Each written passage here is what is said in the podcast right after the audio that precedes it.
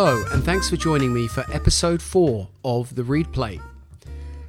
Today, we are continuing our deep dive on the fundamentals of playing the harmonica with Joe Filisko. So far, Joe and I have covered three of his five fundamentals, and today's podcast on the fourth is an absolute monster. Joe and I spent over an hour kicking this one around, and this episode comes in at around an hour and 15 minutes because we really geeked out on this one. There's a huge amount of detail here. The fourth fundamental is single notes and tongue blocking. So, you're going to hear us talking about the challenges of starting to tongue block if you feel you've already committed to lip pursing, the challenges of tongue block bends in the high and low register, which can be super tricky, how splits give you the option to play different genres of, of music, like Cajun music, how you can feather notes using tongue blocking, and just how long it can take to learn some of these techniques. There are a couple of tangents along the way, of course. Joe talks candidly about what's been important to him on his harmonica journey and how developing his own sound emerged as a bit of an accident. Thanks for all the support and interest in this podcast. We appreciate your feedback and uh, and your comments. A quick shout out to Ron Sale, Aliando Nich, Bluesville Station, Ya Ya, Ulra, and Al Presso who've been in touch. So please write a review and rate this podcast on your podcast platform if you have time. So, Joe and I really hope you enjoy this episode. So, let's get into fundamental number four single notes and tongue blocking. So, this is notes and tongue blocking. And this is, this is deeper than just single notes. This is a, a fascinating area in a sense because when we talk about confidence around playing uh, using tongue blocking and maybe people's reticence in certain scenarios to use it.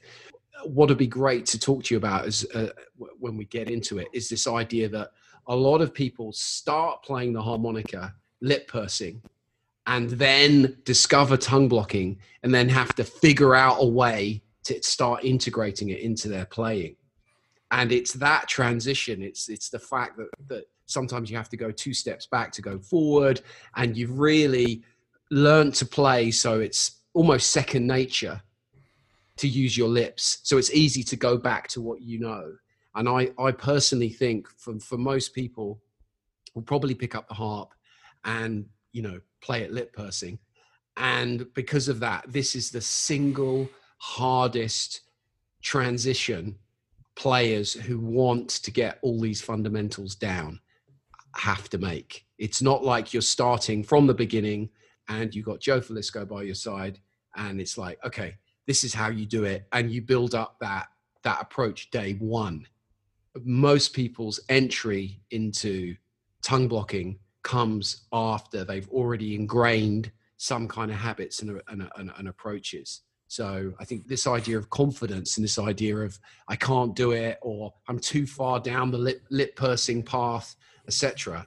I think is a fascinating um, area. And I, I divide the tongue blocking journey into eight stages to make those transitions easier to reflect the fact that most people discover tongue blocking when they've already set sail and you don't have you don't have that conversation at the dock like you were saying if you could go back and give yourself some advice you know when you're setting sail and i didn't hear about tongue blocking until i was a couple of years into it right so i think more and more people are discovering it and picking it up early because of YouTube and, and, and the, the information out there. But still, I think this idea of confidence and people already feel that they've committed to a particular uh, technique kind of does get in the way. So I've sort of rambled on a bit there in terms of sort of the, the, the setup, but I think that that that transition element would be great to talk to you about that.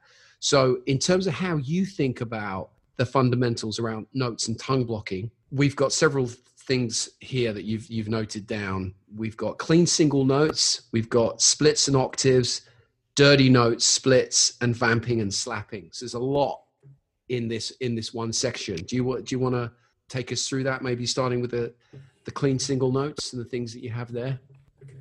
You betcha. I believe that you can listen to anybody that plays the diatonic harmonica, and you're going to hear uh, not more than five different types of sound. We started with the chord sounds. So let's just be real specific.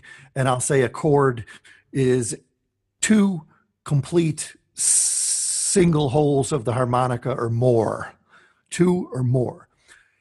Clean single notes tends to be uh, the main point of fixation and interest for people that play. And I think it's very self defining. You're playing one individual, uninterrupted whole of the harmonica, one only. For, for many players, that's the starting and the ending point. Now you also have splits and octaves. So anytime you want to play a split, an octave, now you must uh, I'm not aware of anybody doing it without using the tongue blocking. That means they'll have to stick their tongue out and cover uh, one, two, or more holes of the harmonica. And then they will essentially play with a double embouchure, with like having two mouths. You'll be playing one note out of the right corner of your mouth and another note out of the left corner of your mouth, playing, you know, uh, in that sort of manner. Even a player like Paul Butterfield, that is widely regarded as being a clean single note pucker player, even he would use uh, octaves and intervals in this manner when he played. And so that's the these kind of it's those kind of sounds, right? Exactly. Yeah. Yeah. Exactly. Octaves and, and intervals. The other area, the fourth area, is dirty notes and splits. So this is the idea of playing a clean single note and, in a sense, contaminating it with a small amount of a adjacent hole on the harmonica. Usually it's the higher hole. That's the easier way to think of it. So if you play hole two, you let a little bit of hole three bleed in. You play hole three, you let a little bit of hole four bleed in. This was a it's a very important technique, and I think it's very misunderstood. The value of it is that when you play dirty uh, with control, you are actually introducing not one new note into the sound, you're actually introducing two new notes into the sound. So the amount, the dirty note, the the new note that's being introduced is your second note, and then you have what in music physics they refer to as the difference tone, and that is that big rumbly low note that uh, an amplifier often will really pick up extremely well and makes the whole big sound and tone Chicago blues approach so compelling. The difference tone. Mm-hmm. This is yeah. definitely not relegated to cross harp. This is heard in the high end of first position playing too. Uh, that third difference tone. Um, do you, do you want so, to give us a quick example of that? Yeah, just uh, on the low end of the harmonica. Um,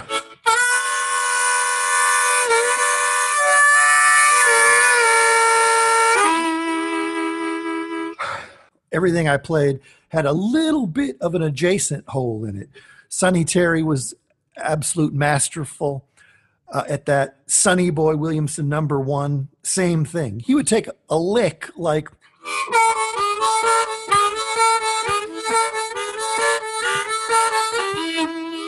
And and play that whole lick with this hint, Eddie. this yeah. smoky, greasy hint of another hole bleeding through on the high end it, of the harmonica.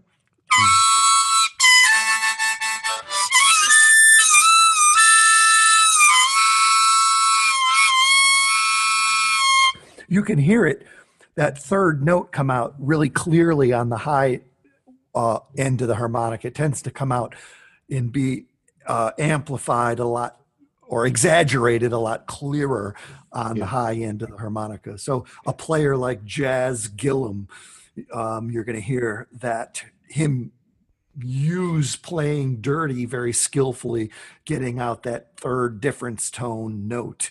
I think it's a really beautiful thing and really, unfortunately, uh, too overlooked. And and it just makes something sound that much more bluesy straight away, doesn't it? You can use it. It's not necessarily about anger because you can you can play those dirty notes very softly and and and, and, and sensitively, and even in if you're talking about the two and the three, you know the, the kind of it's not about aggression or playing hard necessarily. If you have a, a kind of you know something very clean like that, if you're like it, it just gives it a different quality instantly, doesn't it? By by feathering in these other notes. That is exactly the conclusion that I came to. Uh, if you play things clean, it's not going to have the same amount of blues horsepower that adding a little bit of controlled dirt in is. So playing things dirty to my ear, and I think anybody I've ever run into, they're going to say the dirty version of the phrase, the lick, is going to sound bluesier than the clean version of it. Yeah. And then we move on to so we're going to circle back through th- through these as as I said, and then we then we've got vamping and and and slap uh, slapping. So you want to talk a little bit about, about this again? For me, this is one of the defining, you know, differences and elements when we compare playing lip pursing. Uh, so the vamping slapping is a percussion technique, and it doesn't stand alone, meaning it's always used underneath or over a clean single note, a dirty note, or some kind of split.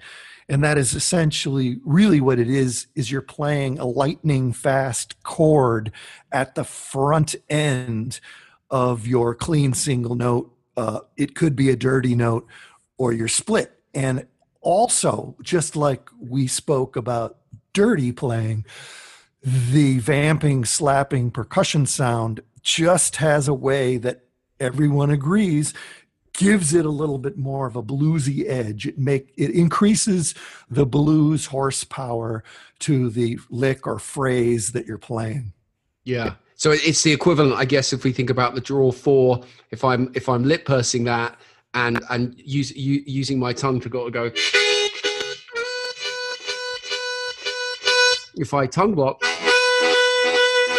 it just moves it into a, a, different, a completely different space in terms of not only how it sounds but also how it feels to to play it and the connection that you have to to the to the instrument because you it's almost like I feel like you're almost holding and caressing the harmonica in a different way when you're mm-hmm. activating and you and and, and using your tongue, if, if that makes sense.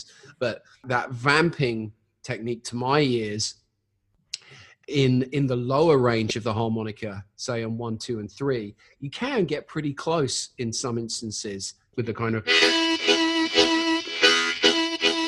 I'm lip pursing that you know mm-hmm. but but as you move up the harmonica and start to go it breaks down very quickly to my ear so this the, the, the vamping tongue slapping element again is is for me one of the defining aspects of a kind of bluesy a bluesy sound. And when i again started playing i again was trying to figure out how.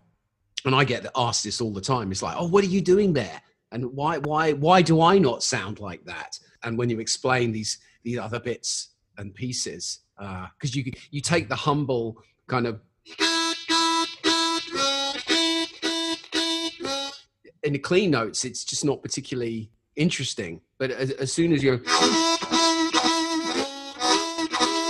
and you get a bit of the slap in there it's it's suddenly it's it suddenly becomes a lot cooler well i completely agree it's it's like why pizza is so delightful. It's the layers, you know, you got the crust, but it's not necessarily an obvious layer.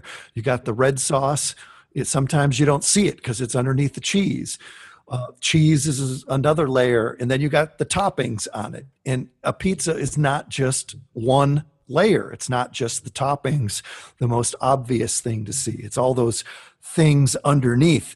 And, and another way of thinking of it is a tree isn't just what you see above ground, it's got a tremendous root system that keeps it all up. So, to my ears, I 100% agree with you that it's that uh, underneath those hidden layers that, well, they're not hidden, but they're not as obvious as the clean single note thing that's happening. Yeah, and right. to my ear, I hunger for those deeper layers that really support the sound and and go make the harmonica special. These are the things that the harmonica can do that uh, other wind instruments can't do. And yeah. I, when when musically appropriate, of course, I like to play them and exploit them. They're not necessarily always musically appropriate, but man, when playing blues, and a lot of roots type music. Yeah, it's that idea of going beyond the tab and going beyond the note. You know, saying, "Oh, it's a draw two. Okay, it's draw two. No, no, it's draw two, but and a whole lot of other stuff. Right? It's not just here's a bunch of notes and I'm playing Duke, or here's a whole bunch of stuff, and, it, and it's like, no, you're not going to get that sound unless you get these other layers. And to my, to my money, when you look at the greats, alive or, or dead, they you know they all had this this uh, ability. I think Kim Wilson does this kind of um, adding this extra layer to the single notes using tongue slapping. Uh, William Clarke. I, I, I, remember there's a I can't remember the name of the tune now. It's really an, annoying me, but it's one one of the instrumentals on tip of the top, and there is a 12 bar passage in there where he hits this this riff going around between just between the, the, the whole two whole five and i i listened to that for years just that one that, that one passage just trying to get the way that he used the uh the, the vamping and the slapping in there which just elevated it just to a completely different uh, level because when you when you do the vamping and slapping you you're then combining the time in there. It's like how you slap and introduce them. So you can always get the syncopation and the backbeat. And so again, it's another another level there, right? I that's the stuff I like. It's the stuff that gets me excited. Yeah. So if we circle back round to talking about clean single notes, so obviously when we're tongue blocking, we're talking about a fundamental mechanic of playing being able to isolate a clean single note is is is, is something that you that you've got to do. So one thing I, I wanted to ask you is tongue blocking. Let's say you're someone who's already lip pursing is now trying to, to to integrate it. Tongue blocking and bending with tongue blocking, uh, and and we should say that you can play bends and overblows tongue blocked, right? it's not like you can't bend tongue blocking. You, all the players that we're talking about, Big Walter, Horton, etc., would would do all their their bends tongue blocked. But when when we're talking about getting into the lower end of the harmonica, tongue blocked, say on a on an A harp or a G harp, we're getting those draw two bends or those accurate bends on the draw three, and then we think about doing those uh, Jimmy Reed style blow bends in the in the high end. That can be tricky um, well, I, I, found I found it tricky. I still find it tricky in the high, in the high end to do those tongue blocks. So, what what's your view in terms of you know this is a fundamental as a as a player? Is is it a case of okay, Monday I'm a lip purser, and Tuesday I'm I'm now going to commit to tongue blocking and try and tongue block everything, or uh, you know are there ways to handle that transition. What what what, what are you what are your thoughts of that? And because you've been teaching for thirty years and you you've you've seen different players and their journeys. Are, are are able are people able to make that switch straight away, or does it take time? I personally have found that I might get a new person in the class that has been playing by their own means. And I try to be very clear with people that the approach that I use to teaching is highly tongue block driven and they should just believe that it's if you can stick your tongue out then you can tongue block and just get used to doing it and get comfortable doing things that don't require the skill of bending initially um, I, I really think that that is an important thing. If someone's relationship to the harmonica is trying to play clean single notes from the beginning, if that's their focus, then think about how much we talked about already that had to do with things that had nothing to do with playing clean single notes. Sure. This is the root system that I'm talking about. If you can't play a chord rhythmically like this, then you're not going to be able to play a clean single note phrase rhythmically like that. The two the two are related. So so much of this is really based upon we want to build a tall building. You first got to dig a hole in the ground and start to think about laying down a foundation. And that's where a lot of the chordal stuff comes from. Even the idea of becoming more conscientious about the different breathing demands that playing blues has. If you pick up the harmonica and you're trying to bend, but you're bending and you're all pumped up and full of air, and you're trying to learn tongue blocking, you have everything against you. You know, you're trying to build the fifth story and you don't have anything that resembles a foundation happening on the harmonica. So, my answer always for how to go about learning the tongue blocking uh, as a jumping off point is to just learn uh, phrases, learn some licks, r- riffs that you can do with your puckering embouchure and learn to do them tongue blocking. Uh, some of the other things are developing the old timey Fox Chase Lost John chordal groove that goes from a clean single note to a chord. This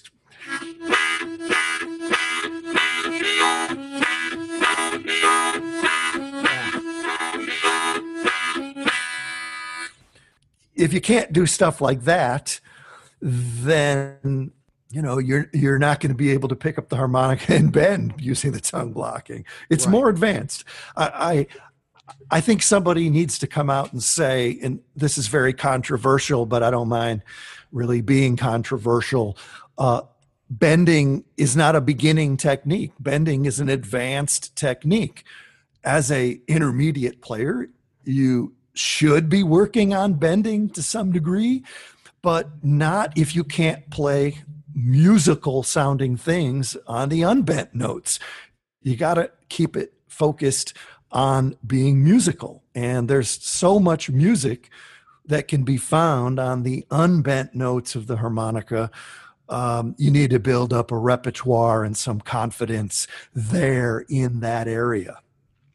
Yeah, uh, but I think people are going to be drawn, just especially in cross position, to the bluesier notes which are accessed via the bends, and that and, and, and that in a sense is the trap where you don't build these these fundamentals out. And it's easy to understand why because you you want to get the the flat five and the and the minor third and the and the dominant seventh and so on. And i think when you start to tongue block that you very quickly realize or certainly for me that different harps have different characters. You know play, playing an f harp is very different to playing a g harp. Do you know what i mean? In terms of the the way the reeds feel and respond. And so the way you you you can't do that draw three half step bend on an f harp with the same force and approach that you do on a g harp for example. It's lifting two different, in quotes, weights because of the the the, the reed characteristics. So you've got to you've got to refine your technique so you so you so you can do that and and and I guess the same applies if you're lip pursing as well but I but I find it's really amplified when you when you tongue block but I, I guess what you're saying is if you're already lip purse, learn the, the, the chordal stuff and the effects and the uh, and the slaps and the Lost John thing that we, talked about, and then learn to isolate those single notes and try and play some of the licks you already have, lip pursed, uh, tongue blocking. But how quickly or how easy do you find people are able to pick it up in the in the high register? Is that something you you find people can pick up pretty easy? Um, I think when you ask that question, you're sort of implying them picking it up in the high register and bending. Is that Yes. correct? Yeah, yeah. I, if you want, okay, you want to get into the high note bending. Let's let's let's Well, try I- I- that.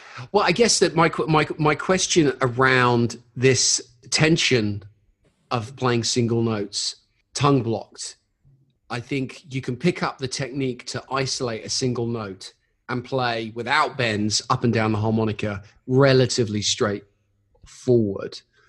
When you start introducing the bends and getting the accuracy, that really comes out in the upper in the extremities of the harmonica either down down in the low end particularly on the draw three and then when you get up into the the high register because of the control that you need and the horsepower as well i find just in terms of the, the, the technique. So i guess what i'm saying is putting aside someone isolating a single note and being able to play up and down. As soon as you get into the bends do you do you believe that or is it your experience having taught for over 30 years that people struggle with the bending in the lower end more than the high end or the other way round? Or or in your opinion actually once you've got it actually it's the same wherever you go Um, boy, oh boy. See, we go back to bending being an advanced technique. I try to break down bending into a couple categories.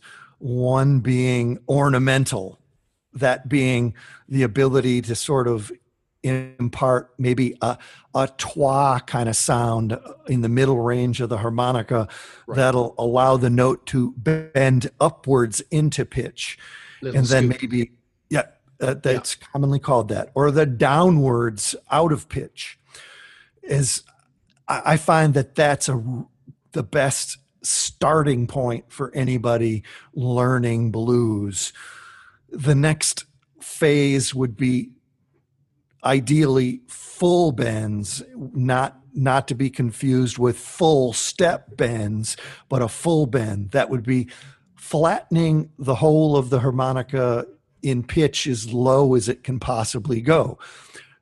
And a really good place for that would be hole four five and hole six. All of those inhaling notes are capable of going flat the middle bends to me are the the uh, Jedi master area of bending that you can overshoot for you can- anybody, yeah you can overshoot or undershoot anybody, including myself, has to want it bad to play it in tune. They are they're difficult.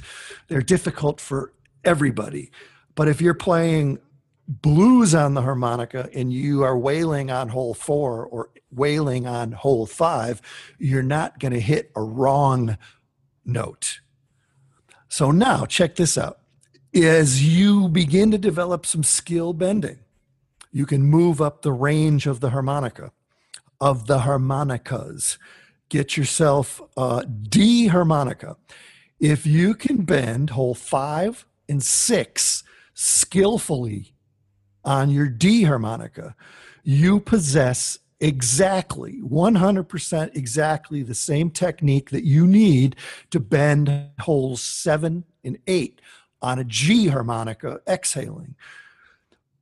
One of the things that people really get confused, terribly confused about bending, is when the breath changes from inhaling to exhaling.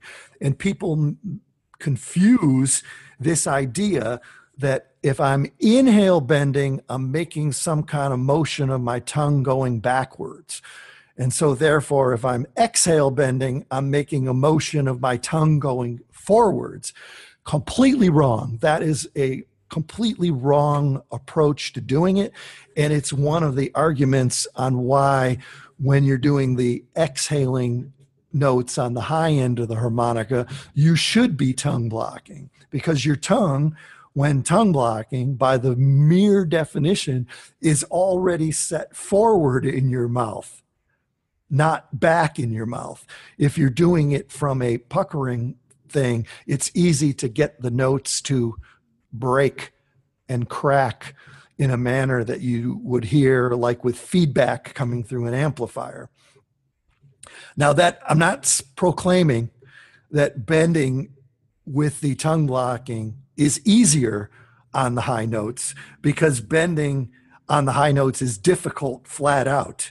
And it's difficult for more of a reason of physics i think than anything else which is like if you look at the notes on a guitar neck the higher you go up the neck the shorter the distance it is from one note into another. And that's yes. a very relevant thing when you're playing the harmonica because the amount of space, the amount of change that takes place in your mouth when you bend hole two down all the way, when you when you go up to hole 10, it's yeah. about one quarter the distance that your mouth changes. It's not a vast distance. So that is a really big reason why bending the high notes uh, can be very difficult. So I'm going to reiterate really quickly, which is if you can bend the inhale notes on a D harp, five and six, you possess the identical technique that you need to bend the exhale notes on a G harp, seven and eight. Uh, the only thing that is different is your exhale breathing instead of inhale breathing. And then it goes up the range of the harmonica. So if you can bend five and six inhaling on an F harp, then you possess the identical technique and skill it takes to bend seven and eight exhaling on a B flat harmonica. Right. Yeah, that's super useful. And I and I and I ask this just because mainly from personal experience because I, I can play the high high end lip pursed and tongue blocking, and I find the tongue blocking approach, you know, on the bends, much harder, M- much harder, and it's something I've had to actively work on and and harder in every respect in terms of putting vibrato on the the notes ho- holding on to a bend you know i can get a bend and and it'll want to creep back up a lot more than when I do it lip pursed. I, in fact, I don't even have to think about it when I, when I'm lip pursing. I'm still, you know, working on that, and I and I have to remind myself in certain situations, say at a jam or whatever, or when when I want to, in quotes, play well. I will sometimes find myself wanting to revert back to lip pursing some of that high high end stuff. You know, all all my fast high end runs, I do tongue blocking where I'm just using bends as a passing note. And so I tongue block all of those. But if I'm sustaining a note or if I'm doing, you know, some of that Sonny Boy Williamson, Trust My Baby type stuff, then I really have to actively say, I'm committing to this, you know, I'm going to be like Mitch Kashmar or, you know, or, or, or Joe Filisko and go with that particular sound. So from a teaching perspective, it sounds to me like you're very much dividing it in certain phases and getting this root system in place and then bu- building up that technique in the low register. And then if you can do certain things on certain keys say on the the five and six as you say then you can you can then do that exhaling. And but that but you're not going to be able to do it all straight away. It does require skill and work yeah, I, I I feel fairly confident. It the tongue is a muscle or collection of muscles that is capable of some amazing things. Just how you use it when you speak, just how you use it when you chew food and swallow food. It's amazingly skilled. You just have to conscientiously learn to make it do different things. And so, yeah, you have to pull your tongue out of its comfort zone, make it do some new stuff. Um, that's what it comes yeah. down to. Yeah. And just before we move on to the next one, because this is this this is a deep dive, we're really getting into stuff here. In terms of clean single notes as a kind of fundamental when talking about you know blues and, and, and traditional players uh, playing styles, if we talk about the, the, tone and the and the sound earlier in the discussion, there's this idea that a lot of the reasons to tongue block are not, necessarily about the tone. They, they just give you this these different options right? You, you you talk about it being like a one finger piano player right? In this area around clean single notes especially when combined with the vamping and the and the slapping there, there is a tonal thing here to my ears that takes it somewhere else. That if you want to get that particular sound, especially in the mid range of the harp, then the tongue blocking is is is pretty much essential. One of the first things I said is if I could go back in time and tell myself something as a young beginning player, what would it be? And it would be tongue block. Yeah, yeah, exactly, exactly. So the next area is splits and octaves. So we've we've already outlined what what what that is. I think what's interesting here though is that there are different types, right? So depending on even if you're doing a two hole split, so in other words, your tongue is blocking two holes, you as you move up the harmonica to get that octave, there are places where you need to block three. And there are, you know, uh, one hole splits and, and, and so on and you would use that to get into other different styles like Cajun music, for example, which you which you play. Do you want to talk a little bit about that? Because as you know, pers- personally, I really struggle with the one hole splits. The, oct- the octave kind of style just is uh, is fairly easy to to pick up. But it's great when you do because you can. For me, that's that route into that kind of horn section sound, and if you can do that, it's just going to add so much uh, possibilities coming back to being part of the ensemble. If you can do, especially in that Chicago or West Coast backing, to be able to use the octaves, it's it's it's really powerful. So the splits, but it, it doesn't stop at octaves, does it? A very defining moment for me as a harmonica player uh, was being deep in love with playing Cajun music on the harmonica and having a guest accordionist uh, come to my class and actually say, proclaim, this accordion only has two chords. Okay. a C chord when I squeeze it and a G7 chord when I pull it apart. Now, I don't want to go into slamming myself here because I have been capable of some amazingly ignorant, uh, uninformed things.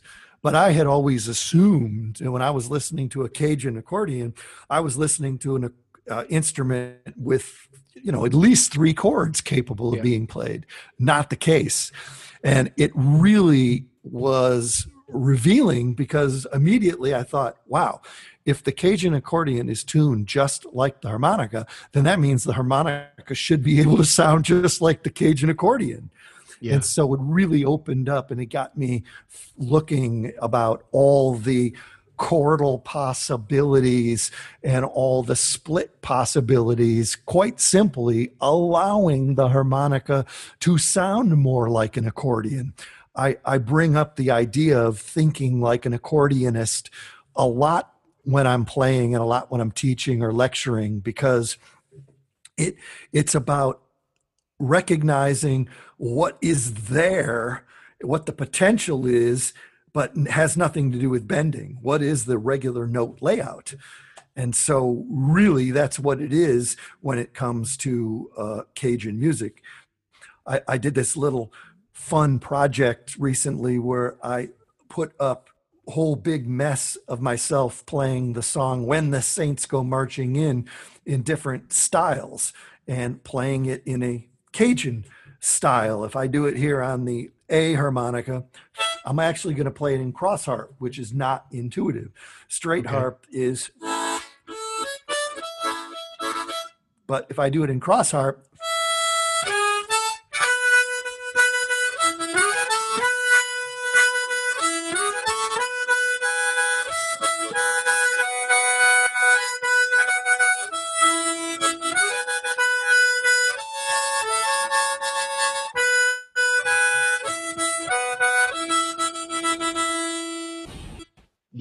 it's it's it's such a cool sound. I mean, you you switched me on to this sound actually, and I think for people listening, the easiest way to get into it, if you can already do splits, is to go up to that draw seven, and where if you want to get the octave, you have to go to three holes, but don't.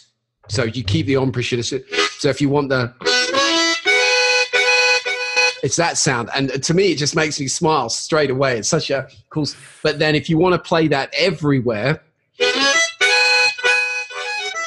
then uh, you've got to be able to do these single hole splits for a lot of it. So i guess the and it'd be great to hear, hear you demonstrate a bit more of those sounds.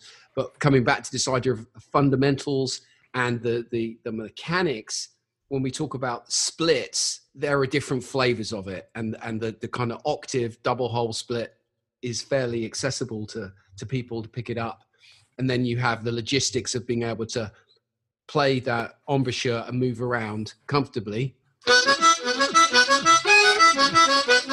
so on and so forth. But if you then that's just the start because you, again you're using the the the tongue to change the width and so on, you can access these other sounds, right? So do you do you, do you want to give us a, an example of a more of a Cajun a Cajun tune or um, a little bit of those one hole splits? Um, the what you're referring to is a one hole split. I would refer to that. I'd call that a split three. Uh, thus implying that there's three holes in your mouth and you're splitting them, thus blocking one hole okay. out in in the middle. Um, there's just three holes in your mouth, and you need need to make your tongue pointy so that it only blocks out the one hole of the three. And uh, if I'm playing in cross harp, everywhere that I'm exhaling, I can use the split three for the four chord because that's it is the same. Yeah, chord. C G C G on I think right. Yep, yeah, yeah, yep, yep. yeah when I'm playing in cross harp and I'm playing uh, over the five chord, then it really becomes essential because you don't have a five chord, but you have the whole uh, four and six. And you get that fifth, that, that really beautiful fifth thing.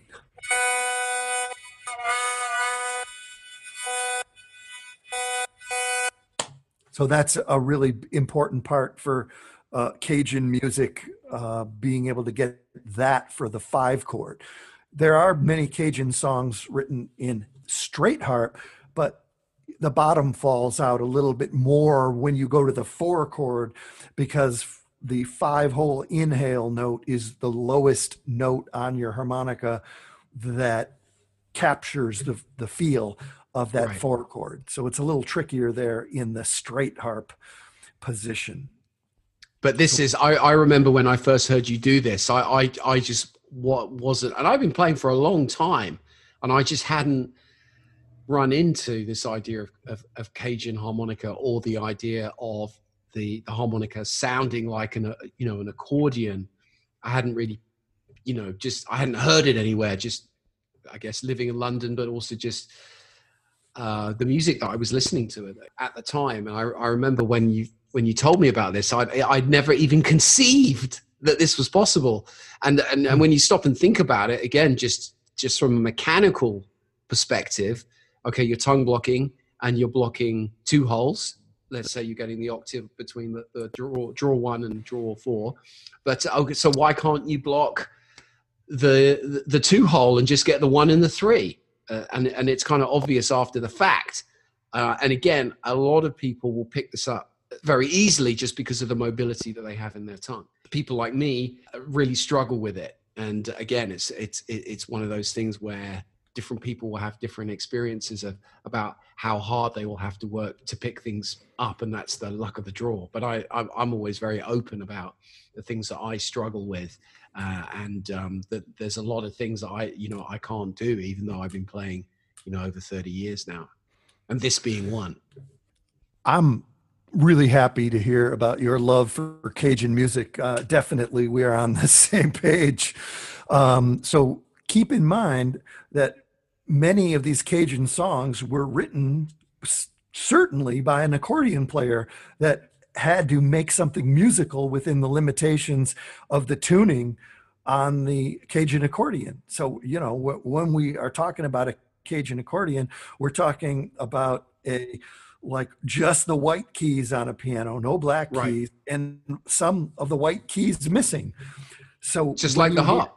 Exactly. It's exactly like they're twins, right? In a, in a way. Uh, that completely twins and and that is why it's so exciting when you hear the fullness of the cajun accordion and you know that you have some uh, ability to access that on the harmonica here's a great cajun song to play on the diatonic harmonica bayou pompon it's a two chord song. It just uses the one chord and the five chord. Same thing with the a harmonica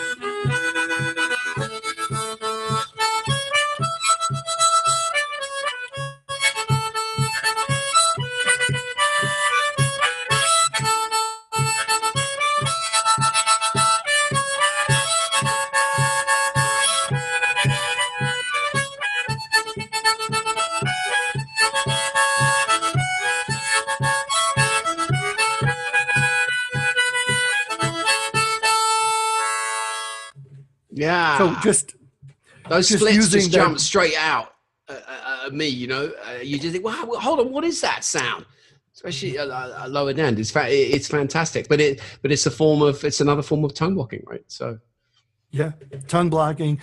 The breath pulse is a really big part of it. And of course, you have to memorize the tuning of the harmonica so that you're you're uh, not playing notes that really don't belong. It's much easier on a song like that because the only chords in the song are the only chords on the harmonica. That'll do nicely. Yeah.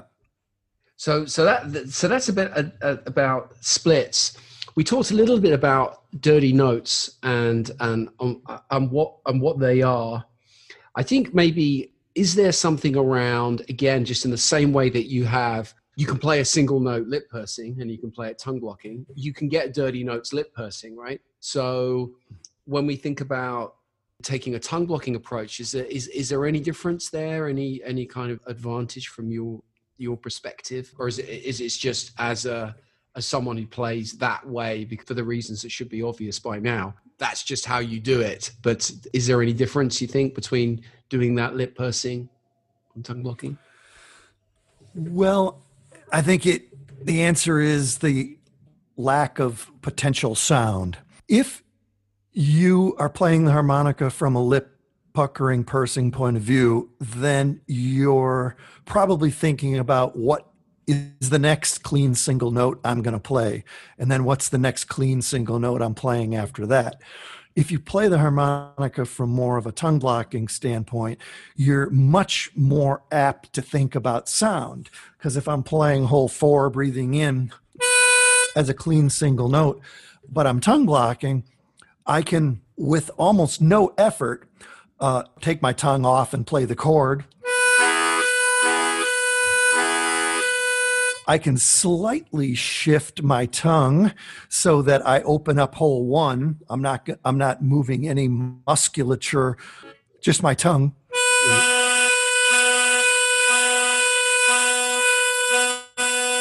I can slightly change the way my lip is uh, on the high end and introduce some dirt.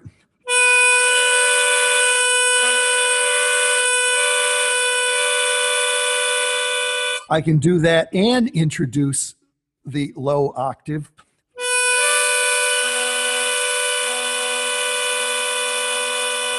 And I can even do that with a tongue flutter in the middle.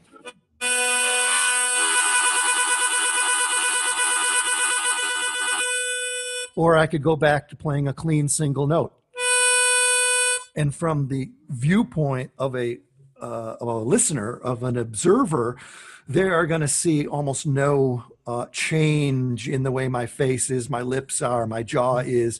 Everything is going to remain pretty consistent. So here, here be the idea. These are subtle movements. In other words, Yes. they're, they're subtle Yeah. movements. You see what's going on. That that you don't have to move your tongue that much to to switch from from the four to the one, for example, or to do the bleeding that you were talking about. So it's quite subtle, isn't it? if you aspire to doing it as well as possible, yes, the movement should be subtle, imperceivable. So when you're playing hole four, hole one is sort of like a muted note. Your finger is right above the piano keyboard and you drop it that half inch, boom, you got that note there if you want it. So when I'm playing, I'm continuously of this mindset of getting sound out of the harmonica, not not just notes but sound. So wherever i am i'm have this this option going through my head scrolling through my head. Can i play an octave or an interval? What's a, an appropriate octave octave or interval at this moment? Should i use the tongue slapping when i attack this note or not? Can i play this note dirty? How will it sound? How much dirt should i use when i play this? I have this list of options available that if you're using the puckering, it's a far, far shorter list. Understood. And in terms of vamping and, and slapping, this idea again, you, you, I've seen you do this before. The way that you use that to fire a note using the block, the way that Sonny Boy Williamson two did. You you want to talk a little about that again? Because because again, I'd ne- I'd never I'd never heard of this, and I'd listened to those records a lot. And um, but actually, when I when I hear you do it, oh yeah, okay, right, that makes sense. Do you want to talk a little bit about that? Yeah. So, uh, real brief history lesson. Uh, if you listen to early recordings of the harmonica, uh, you'll often hear self accompaniment, this idea of.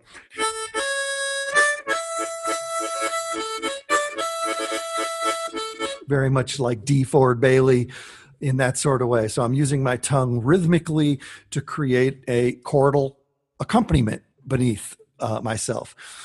The when you look at the harmonica in blues when it starts to become incorporated into blues you don't really often hear the self accompaniment uh, but you hear that percussive sound that that quick chordal sound. You hear that used to drive the harmonica and make it more explosive. So you know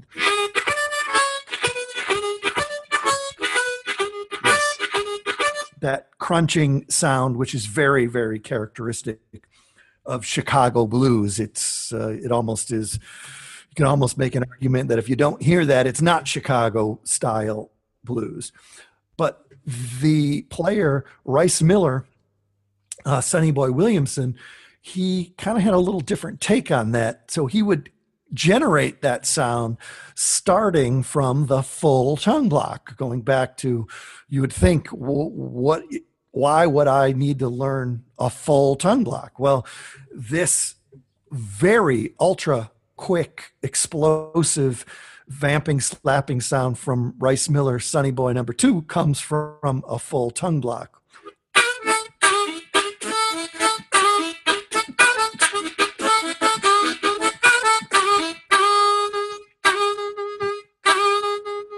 I'm starting blocking everything, creating back pressure, snapping my tongue off, and instantly replacing it so that the clean single note emerges. Very, very mysterious sound, and it, it's easy to understand why people would think his edgy front of the mouth piercing tone is a puckering tone, but I don't know how you can create that that really lightning quick vamping sound from a puckering embouchure.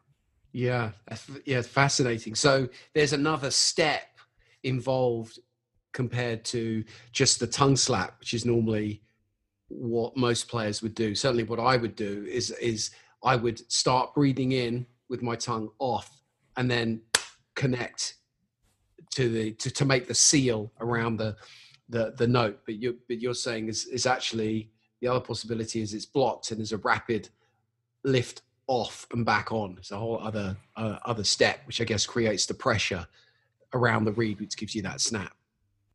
That's the way I'm doing it. Dave Barrett refers to that as the pull slap.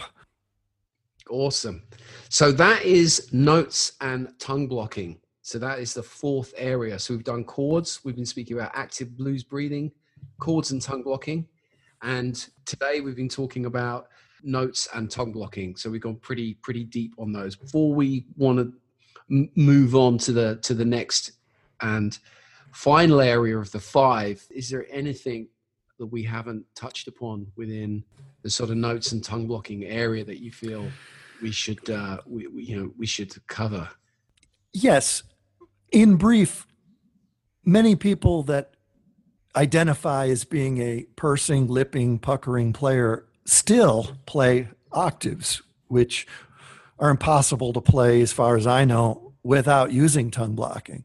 So you already have a starting point for learning tongue blocking. You just have to go from your octave split and learn how to adjust the size and shape of your tongue so that you cancel out that low note of the octave.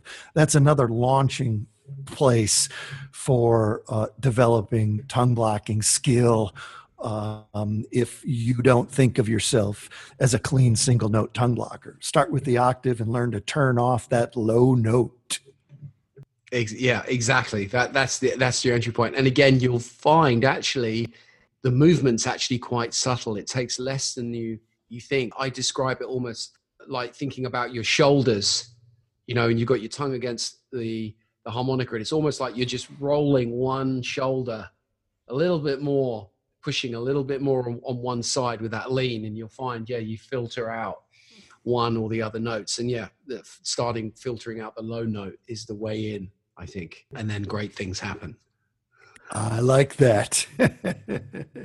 yeah, uh, it's not it's not a big complicated thing. I think people overthink it and and attach some kind of mystery to it. But I think the fog the fog is clearing, as I said, with a lot of YouTube material and and and and to be able to have these kind of discussions. You know, people have access to incredible amounts of information. Uh, but I, I, think particularly in this area where we, where we've been speaking, I still think the biggest hurdle for people, as I said, is they've already set sail with a lip pursing style, and it's the act of having to sort of partly undo, or the sense of thinking they have to partly unwind part of the basket that they've already woven. And, and some people just don't want to do that. And some things just the first time you try and you know tongue block a full bend on the draw two, if you haven't learned to do it on an easier hole, say the draw four or the draw six, it can seem totally impossible. And you may just give up right there because oh I just can't do it. It's easy to get put off, I think, in this in this area. But if you spend the time learning some of the other you know effects or the other ways that you can use your tongue you're then going to find it easier to to do the single the single notes and and the bends. As you say it's an advanced technique. It's not something you can just jump straight into. Lip pursing or tongue blocks.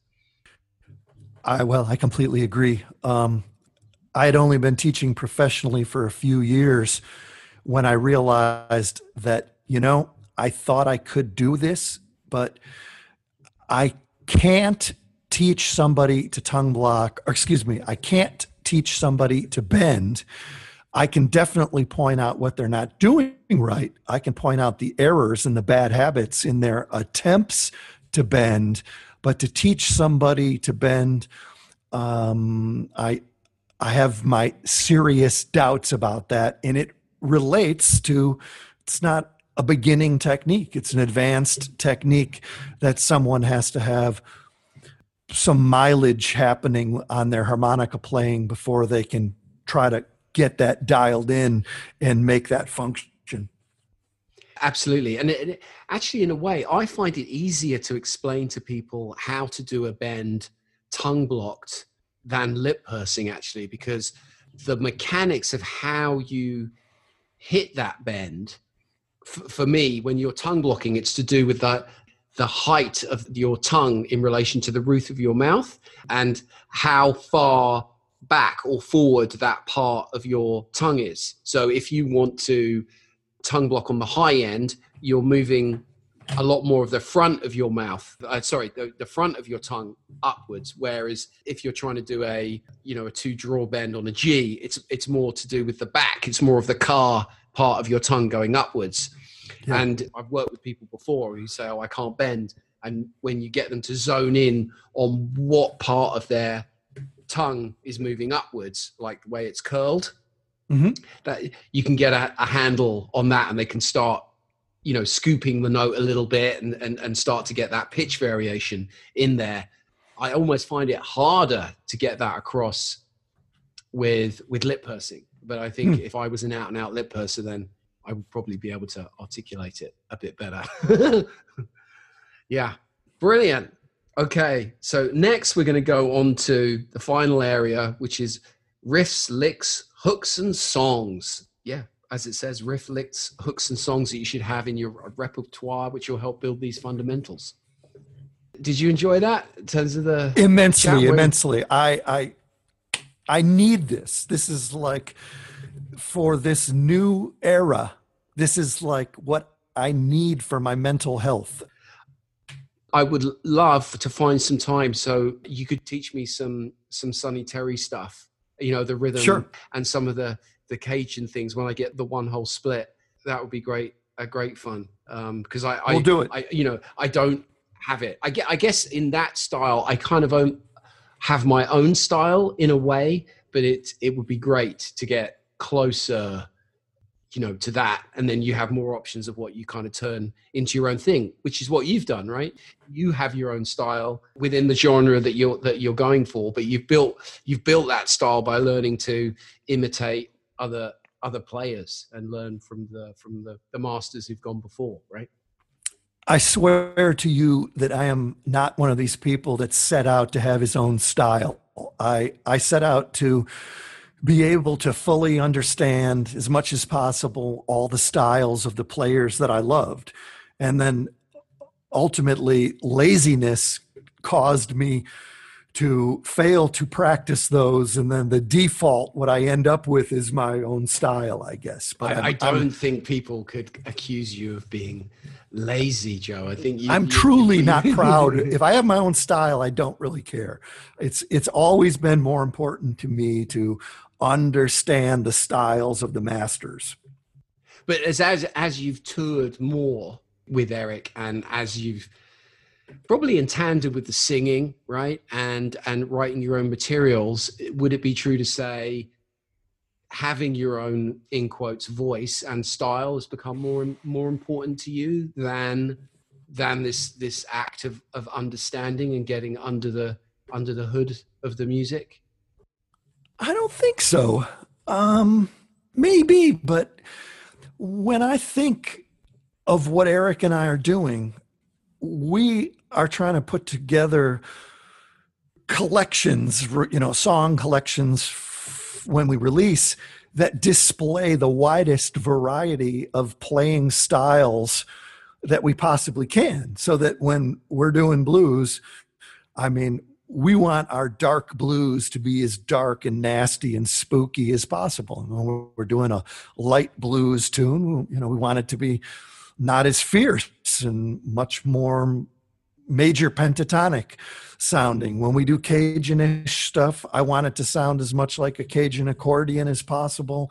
When I'm doing a tribute to a certain player, as much as I'm capable of, I'm trying to make it sound like a lost recording by this guy that was just recently discovered. Right. Uh, right. And and it's it's just truly like being overwhelmed or lazy to not really go into things and try to make it even more like that tonally or in terms of the attack or in terms of the nuance of pitch or tongue blocking or whatever.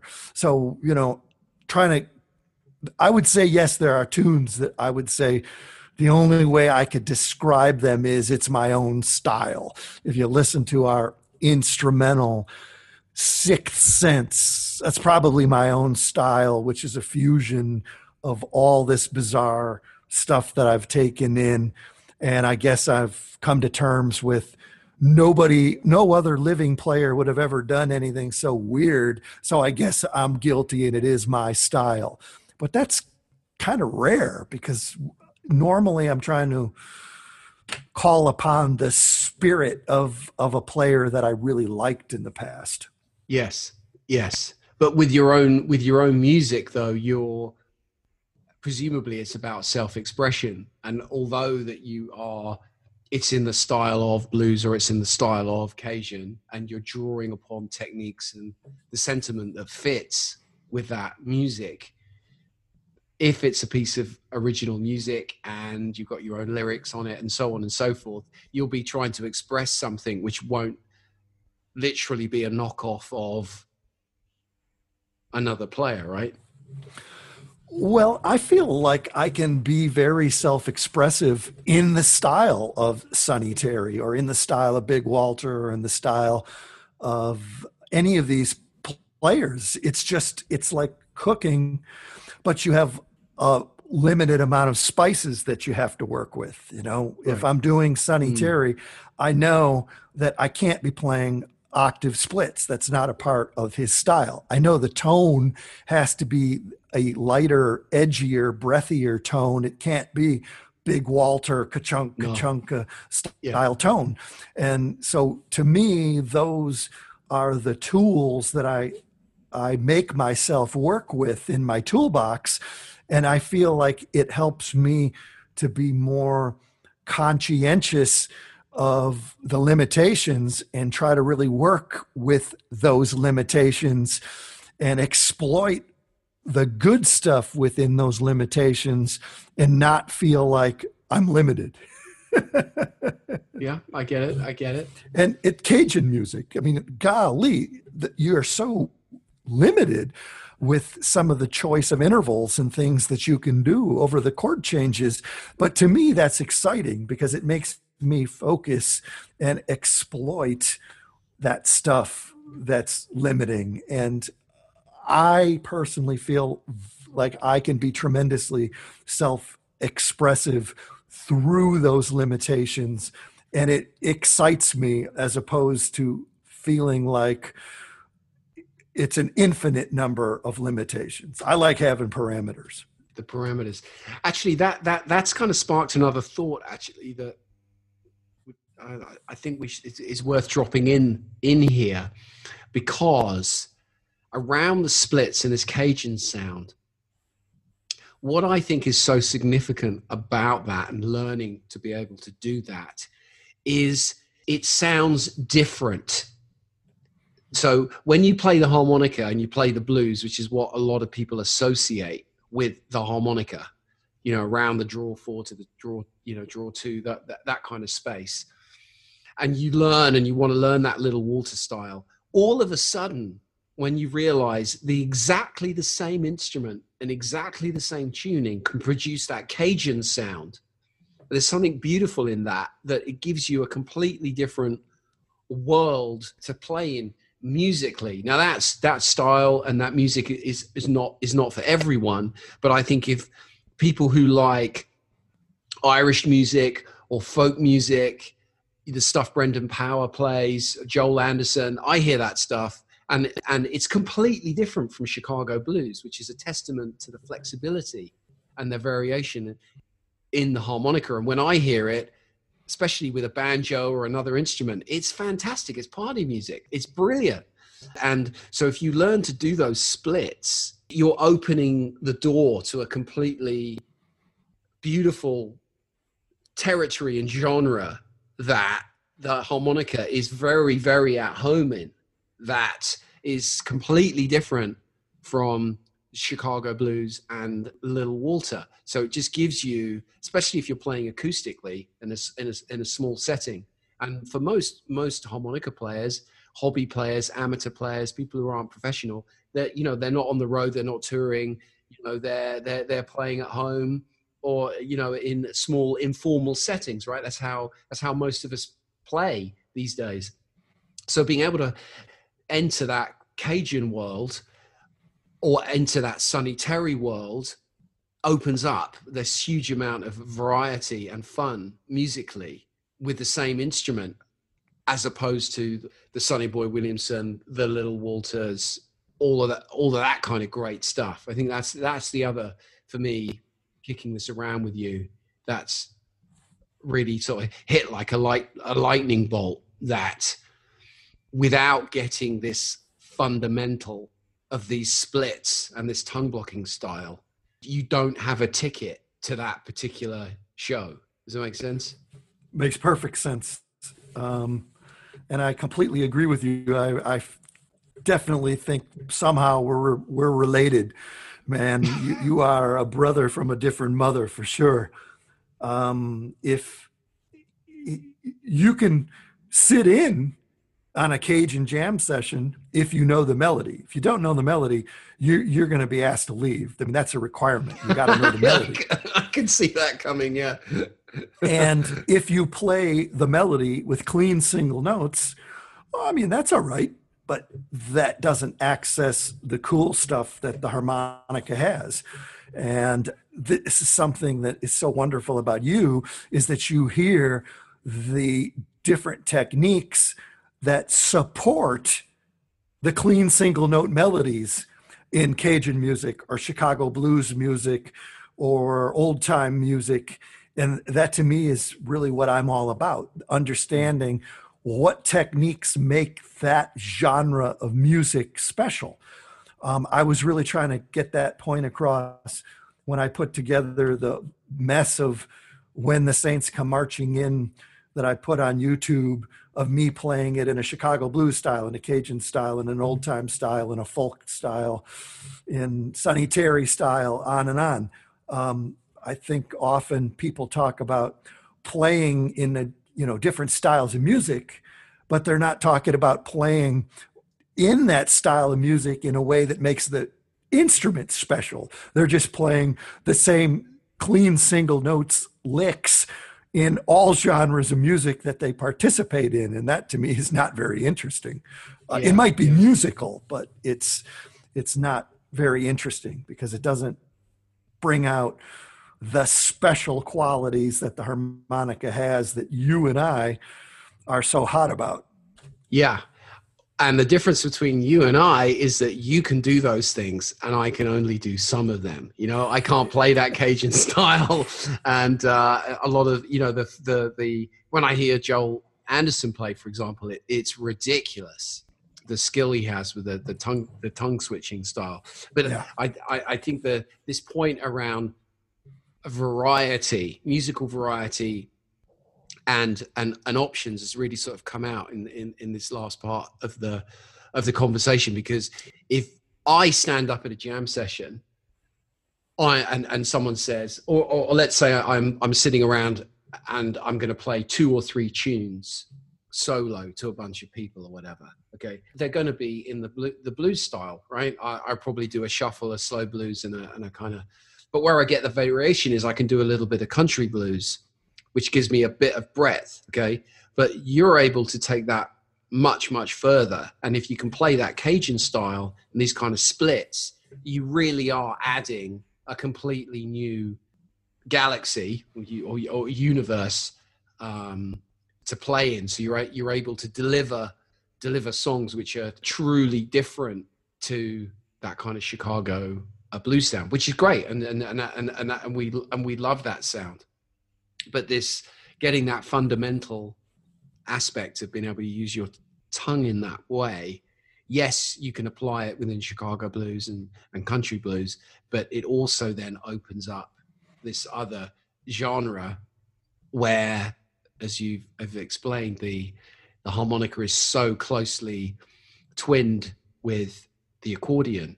Uh, you know, they're blood brothers. So, so being able to tap into that style, and uh, if you like Cajun music, just to know, I love buckwheat zydeco and all that kind of stuff, and sort of to know that I could play a little bit about that if I could do these one hole splits, which I can't yet, then it'll be happy days. I think that's the other the, the the other important point here.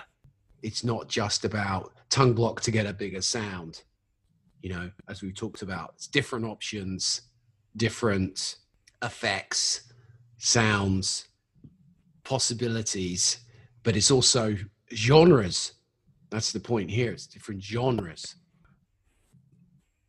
I might say it it could be more accurately stated tongue block to get the most sound. Awesome. Thank you so much, man. It's great. Right on. Uh, great, uh, great, great, great fun. Uh, great to hear all those techniques and um, yeah. It's it's a pleasure to talk with you about it, and you get me thinking about a lot of stuff too. That's really exciting. So appreciate it. Yeah. So that's Joe's fourth harmonica fundamental, single notes and tongue blocking plus a couple of nice tangents along the way.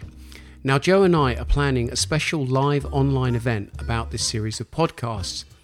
It'll be an opportunity to revisit the themes and for you to ask Joe and I questions in a live online environment. To hear about the date and the details of how you can get tickets, you can sign up to my newsletter at leesankey.com or follow my page on Facebook, which is facebook.com forward slash blues harmonica lessons. In the next episode, Joe and I talk about the fifth and the last fundamental on his list, which is riffs, hooks, and songs. We hope you can join us for that. If you've enjoyed this podcast, you can help by writing a review and giving it a rating wherever you listen to your podcasts. You can get in touch with your questions, comments, and ideas by emailing info at leesankey.com. Once again, thanks for listening, and I hope you've enjoyed this episode of The Replay. Until next time, keep well.